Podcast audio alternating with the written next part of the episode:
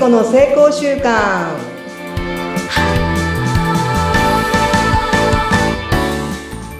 皆さんこんにちは成功習慣コーチの加藤聖子です今週もどうぞよろしくお願いしますはい、今週もよろしくお願いします。お相手はフリーアナウンサー、うなみいくよです。聖子さん、今週もよろしくお願いします。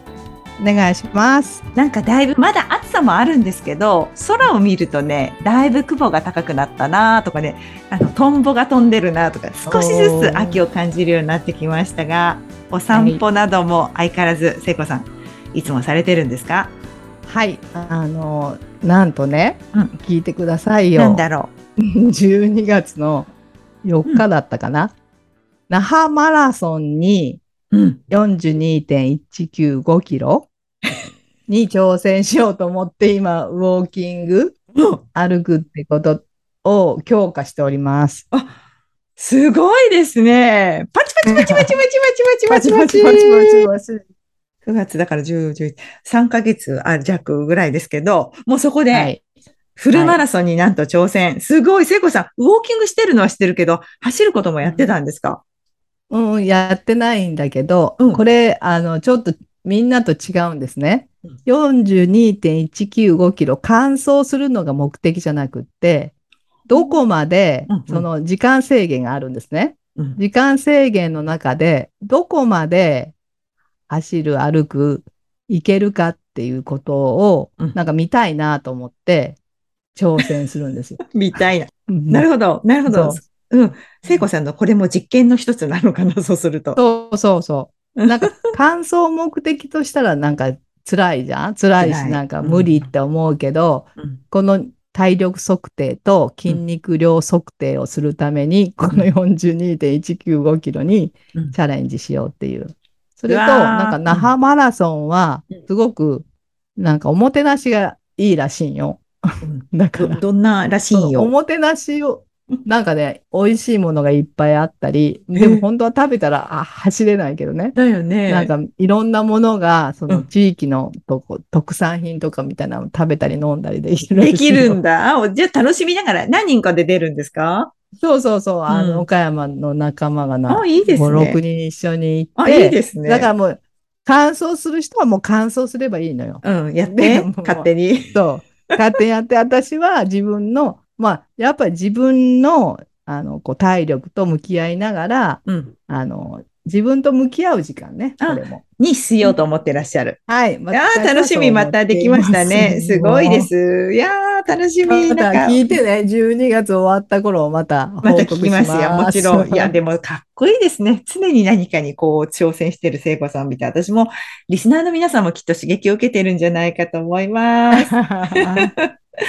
さて、今日のお話なんですが、前回体の仕組みで成功体験を増やすっていうお話だったんですけど、うん。ちょっとこう分野別にお話していくっていうお話でしたよね。うん。うん。あの、大事な、うん。今日は自律神経を使ってみるっていうことをね、お話ししてみようと思うんですけど、はい。船見さん、自律神経ってわかりますか？よくあの聞くのは自律神経をやられたとか、なんかこう、ちょっと精神的に苦しくなっちゃってとかって、そういうイメージしかちょっとわかんない。どこに自律神経が走ってるのかとかはわかんないです。うん、あの、よく自律神経失調症とかっていう診断をそう。私もあ受けたりしたことがあるんですね。うんでどこへ出張しとんかなっていうの。でもその時は全然深掘りもせず、うん。あの、あ自律神経出張してるから薬を飲んでくださいみたいな、はそうそんな感じだったんですよ。はい。でも、癌になって、その自律神経って何だろうって調べた時に、うん。交感神経と副交感神経っていうのが2つある。その背骨にこう、あるらしいんですね。はい。で、そこがじ、まあ、自律神経が通っていて、そっから内臓、うんあの目とか心臓とかうん肺とかにこう、こう伝達していくんですね。なるほど。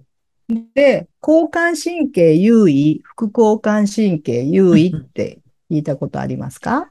はい。なんか、いわゆるその気持ちが緩んでるときは副交感が、副交感神経の方が高ぶってるから、なるだけこう癒しとか、こうアルファーファとか、そういうものをこう、もう体に、うんとか人の体に与えてあげるっていうか、そういう環境を作ってあげたらいいんだなっていうのはわかります。そのくらいしかわかんないです。うん。朝起きたら、まあ、人は交感神経優位になるんですよ。あ、起きた瞬間ですか？起きた瞬間から、うんうんえっと、お昼過ぎぐらいまで交感神経が優位になっていて、うんうん。だんだん副交感神経優位に変え、変わっていくんですね。午後になるとそうなんです午か。後で、だんだんだんだん寝る準備をしていくんですよ。あ、もう午後に入ると寝る準備になるんだ。そうそう、寝る準備になって、そしてゆっくり休む。だからこう、副交感神経優位になるから緩む。さっき言ったように、あの筋肉が緩んだり、こうリラックスしたりっていう状態になって、この両方が、ギッタン、バッコン、ギッタン、バッコン、これが一番いい状態なんですよ。はいはい。交互にこう順番に来るぐらいがちょうどいいってことですね。そうそうそうんでも体が調子が悪い時って交感神経結構優位な時間が多い。だから要は緊張状態うんになってる。そうすると自律神経が乱れる。ああ、思い出した。なんか会社の時結構そんな、もう常にこう、なんていうのか、報道部っていうとこパタパタパタ、ああ。ピリリリリン、電話、あ、ピーピーピーピー、速報なりました、うんみたいな。うんはい、放送ですみたいな、そういう世界にいたんですよ。だからいつも緊張しているから、本当にえ、本当に腰が痛かったんですよ。腰痛持ちで。で、もう週に2回行ってました。うんマッサージ。血管も収縮してるし、そう言って今筋肉も緊張状態。だから体の調子が悪くなるじゃない？そそうでした。れが、うん。あの、交感神経優位な状態。で、結構今うん。の人たちって、うん。ここが問題なんじゃないかなと。まあ、これがストレスに変わってますよね。交感神経優位になるってことは、うん。体にもストレスをいっぱいかけている状態。だから心もストレス状態になる。まあ、やっぱり心と体ってつながってるから、うん。まあ、今、うなみさんが言われたように、もう報道部なんかピリピリしてるじゃん。ピリピリしてないと怒られるんです。そこで。ね？緩んでると何やってんだって言われちゃうんで、常に緊張してました。うん疲れました。ね。だからはい疲れてるじゃない、はいで、そしてそれをこう緩めるとか、こうリラックスするとかっていうのをせずにまた次の日みたいな感じ？緊張状態のままいるって感じ？そうです。うん。そうすると、もうどんどんストレスを溜めるっていう状態になりますよね。そうでした。まあ、それが、なんかこう、やっぱりその心が、ストレスが80%って言われてるんですよ。病気の原因。うん。80%ですよ。すごい。だから、その緊張状態と、こう、緩んでる状態を、こう、ギッタンバッコン、ギッタンバッコン、できるように、私は意識を今してるんですね。あ、そうなんです。ちなみに聖子さんはどんな時に、まあまあ、し普段はまあ仕事されてる時は交感神経が高ぶるけど、うんうんうん時々そういう副交感を高めるようにする、で、あの、ことは何をされてるんでしょうか？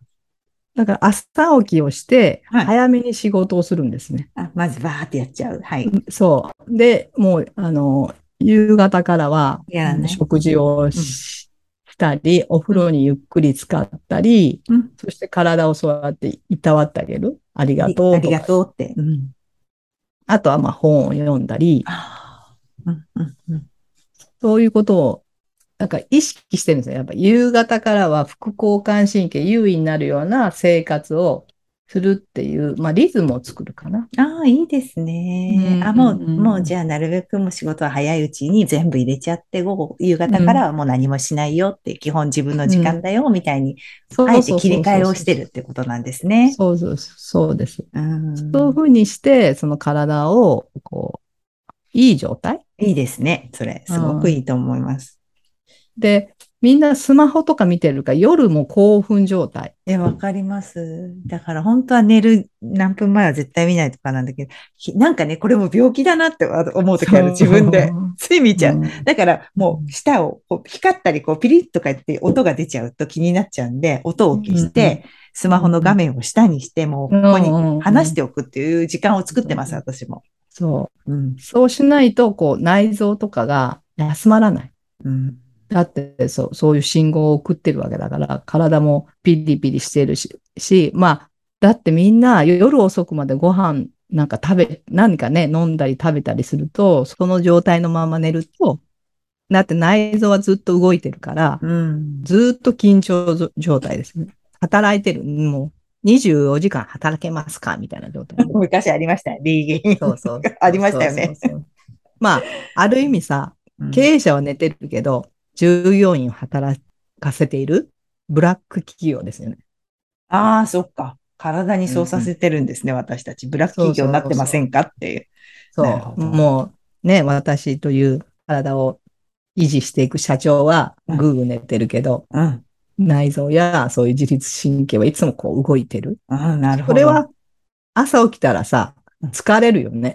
だからそこでわかりますよね。だからちゃんと体が休めてる。朝起きた時の目覚めが、あ、気持ちいいわって思えるか、あ、今日も会社かってなっちゃうかっていうのは、やっぱりどれだけ酷使してるかっていうことですよね、きっとね。そう知らないうちに。う。そうそうしたらさ、その生産性も上がらないし、いいアイデアも出ないし、ただなんかこう、日々をこなしてる状態？うんうんうんうん。そうなるとなかなか成功体験を生むって難しいじゃない？いやー、じゃあ、あえてここで言うのは、上手に、その、ぎっこんばっこん、できてますか？っていう、そんな投げかけで、聖子さんが伝えたいことはそこでしょうかね。そう、ギッタンバッコンになってるのと、ギッタンバッコンできるように、そこは私たちコントロールできるじゃない？うん。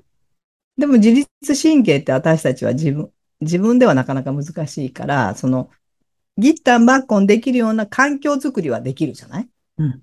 そっちを意識して、体を上手に使っていったらいいんじゃないかなと思ってます。うんうんあ、あの、すごく勉強になりました。もう聖子さんのやり方、午前中にブワーってやっちゃって、極力午後は休む、夕方は休むっていうメリハリをね、なるべく、まあ仕事をなかなか休めないよっていう人もいるけど、なるべく時間帯をね、こう前に持ってくるとかして、ちょっと意識していきたいなって思いました、今日も。